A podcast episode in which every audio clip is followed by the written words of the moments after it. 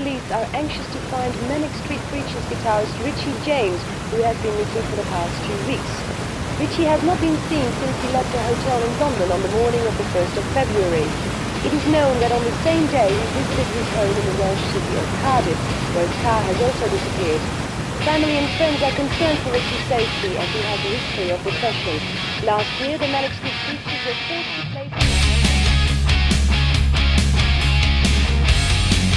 En este mes de febrero del año 2020 se cumplen 25 años desde que Richie James estacionara su Cavalier en una estación de servicio cerca del puente Severn. Lo que pasó después sigue siendo una incógnita. El músico desapareció para siempre, sin dejar rastro. Tenía 27 años.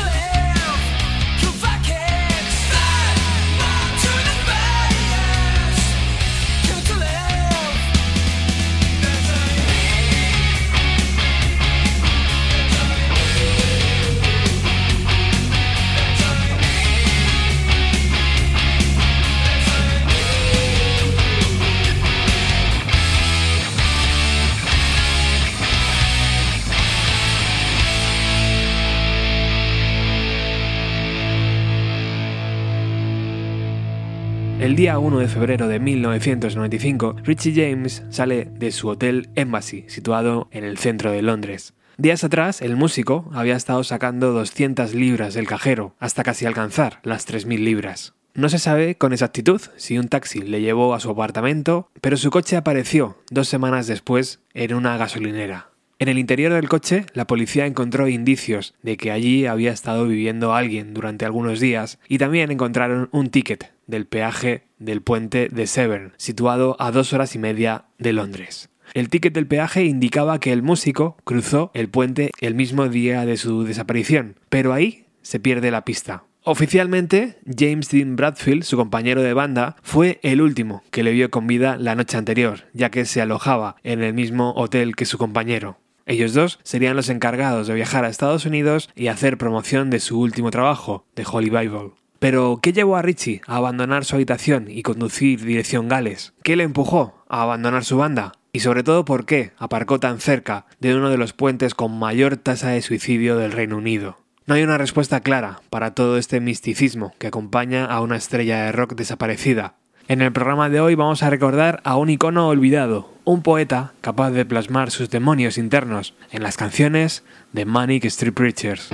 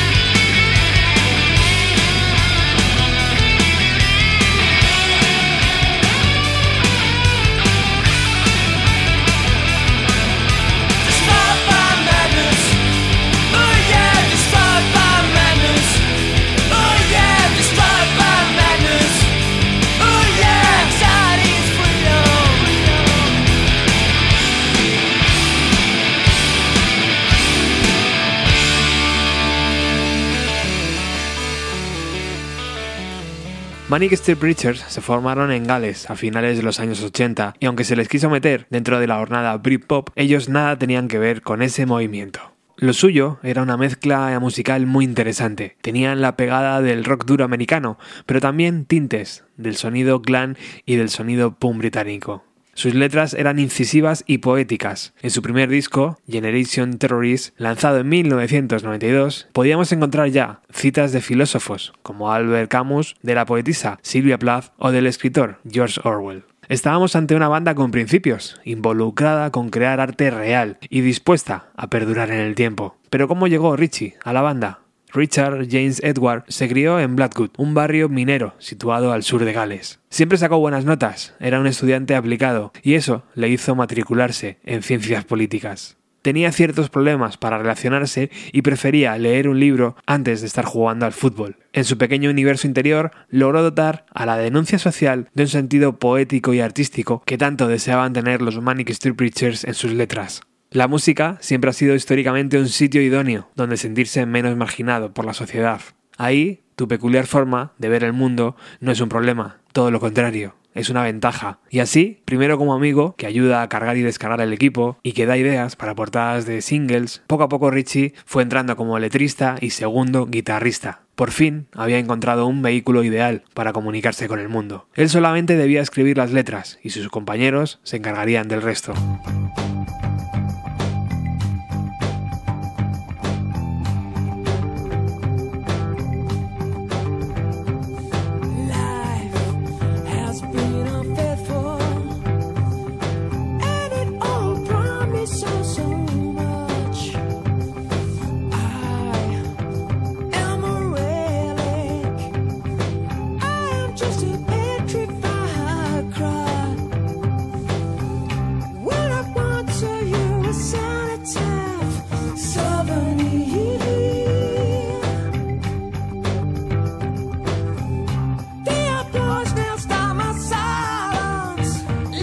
tristeza.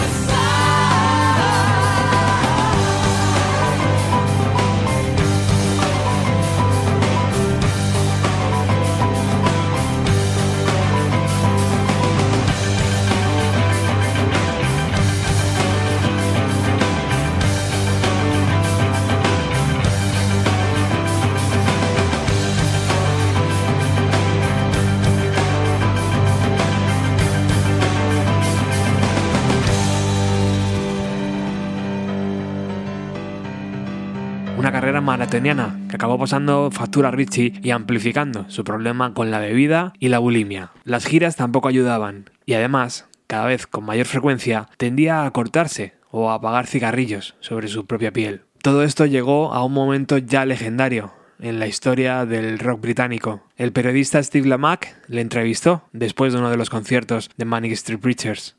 Lamack tenía cierta reticencia sobre la autenticidad de la banda. Richie se levantó la camisa y con una cuchilla de afeitar escribió sobre su brazo derecho For Real, para demostrar que era una banda de verdad. Aquel suceso rápidamente ardió como la pólvora dentro y fuera de la industria, y hasta el día de hoy sigue siendo uno de esos momentos históricos de la historia del rock. El músico acabó aquella noche en el hospital, donde tuvieron que darle 17 puntos de sutura.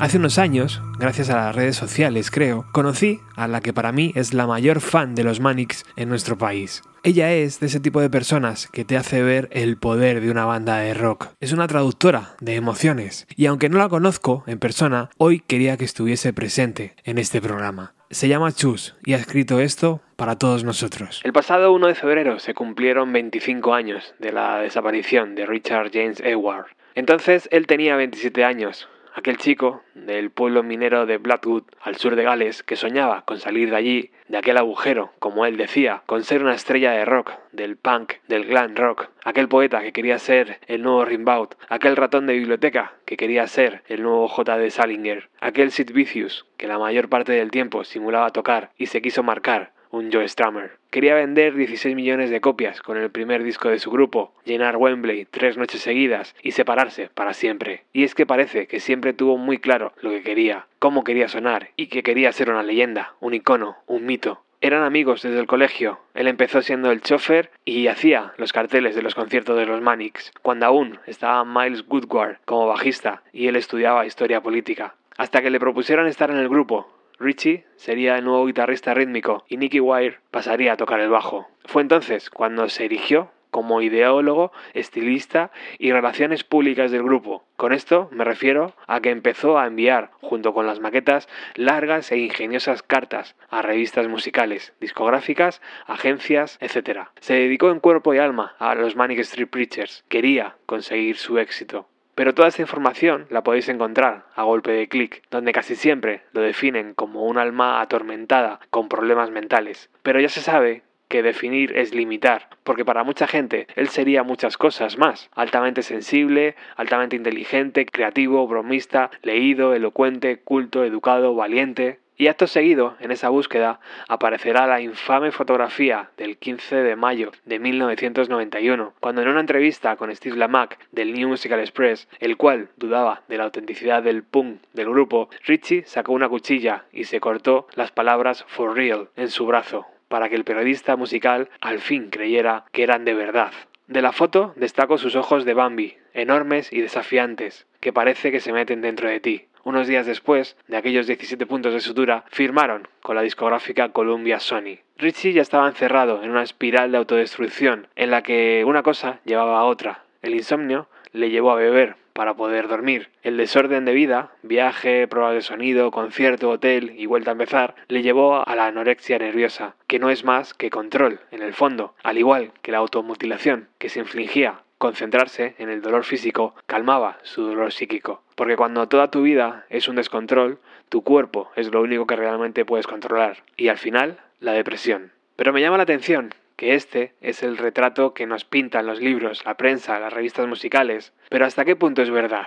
Los más cercanos a él no lo recuerdan así. Para ellos era sobre todo un buen tío, que no era de este mundo, un bromista, un poco gamberro y con un humor muy especial. ¿Sufría de una depresión sonriente? ¿O era una persona altamente sensible, mal diagnosticada? Tal vez era Asperger, trastorno del cual presentaba rasgos, como se comenta en el libro que hace años se lanzó con la participación de su hermana. Nunca lo sabremos, así como nunca sabremos qué pasó aquel 1 de febrero de hace 25 años y los días siguientes. Las escenas en su habitación del hotel y en su piso en Cardiff y los detalles que nos revelan un final abierto, incierto enigmático, en el que cada uno puede trazar los puntos y tener una teoría, básicamente en si realmente saltó del puente Sever o si dejando el coche allí quiso simular eso precisamente. Siempre jugaron a la incógnita en entrevistas con eso. Muchos de los referentes que Richie tenía habían desaparecido. Era un tema que le obsesionaba y quizá su salida soñada del grupo. Pero todo eso da igual. Al final, lo único que nos queda, aparte de la pena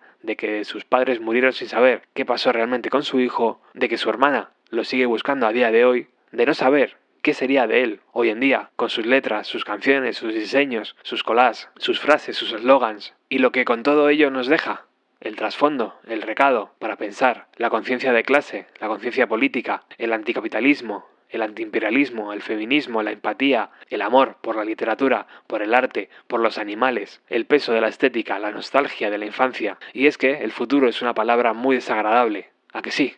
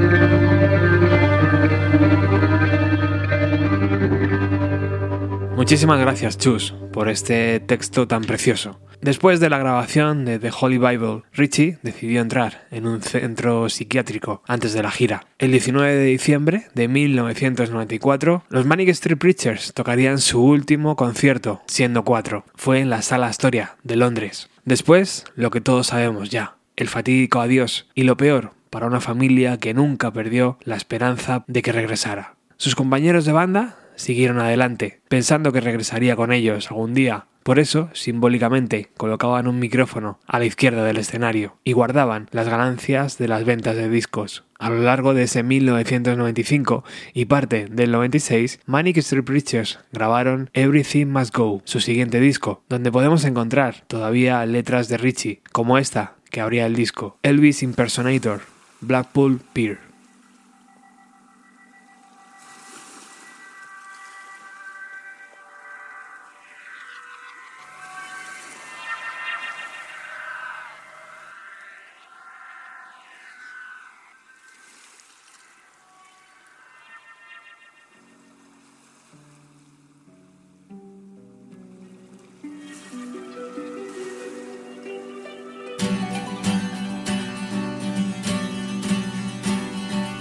20 foot high up backward promenade. Fake quality, second hand sequin facade. Limited face paint and dyed black quiff. Overweight and out of date. 20 foot high up backward promenade. Take with facade.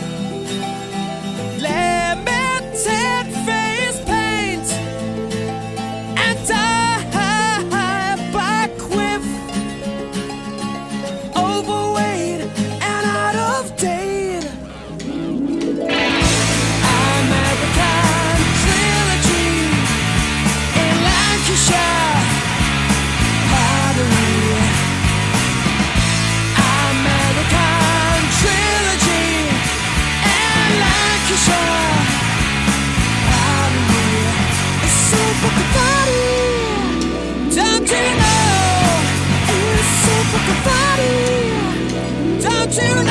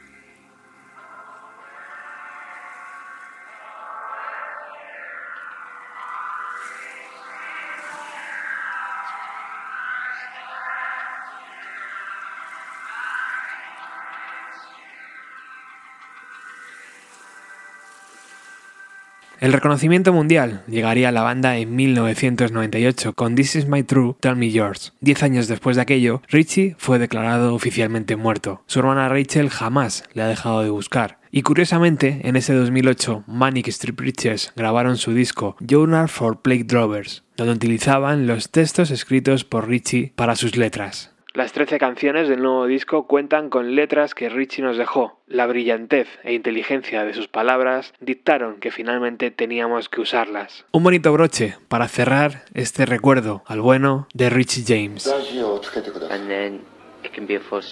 Bye bye, No dogs forever.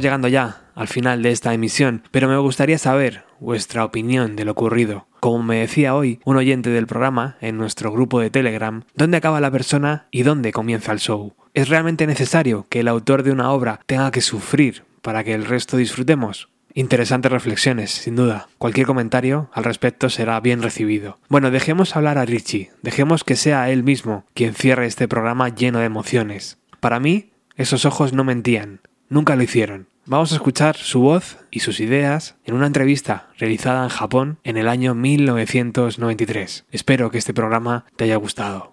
Chao. I think you know the whole like the first world is is suffering is very self-indulgent. There's no reason to be unhappy, but I think everybody. Creo que todo el primer mundo está sufriendo. Es muy autoindulgente. No hay razón para ser feliz. Pero creo que todo el mundo siente melancolía con bastante regularidad. I think there's just something that you just feel is missing from your life. I think it's very difficult to trust people. Very difficult to, to, to find any real emotion. Creo que hay algo que sientes que falta en tu vida. Creo que es muy difícil confiar en la gente. Muy difícil de encontrar cualquier emoción real. I mean, my father is really, really happy, and his standard of li- living when he was my age was nothing compared to mine.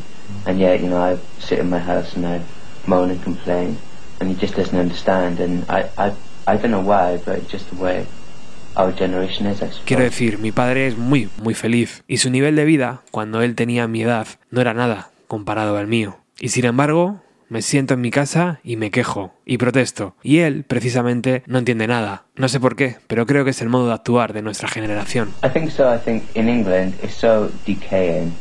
There's no real like. Pienso que en Inglaterra es muy decadente. Creo que no hay héroes o ídolos reales ya. Lo único a lo que la gente está aferrada es al pasado. Y en Europa, ahora mismo, Inglaterra está tratando de no formar parte de la comunidad económica europea. Y tiene todos los motivos por los que debería estar, pero tiene esa idea exagerada de que sigue siendo importante. Ya sabes, que sigue siendo importante para el resto del mundo. So,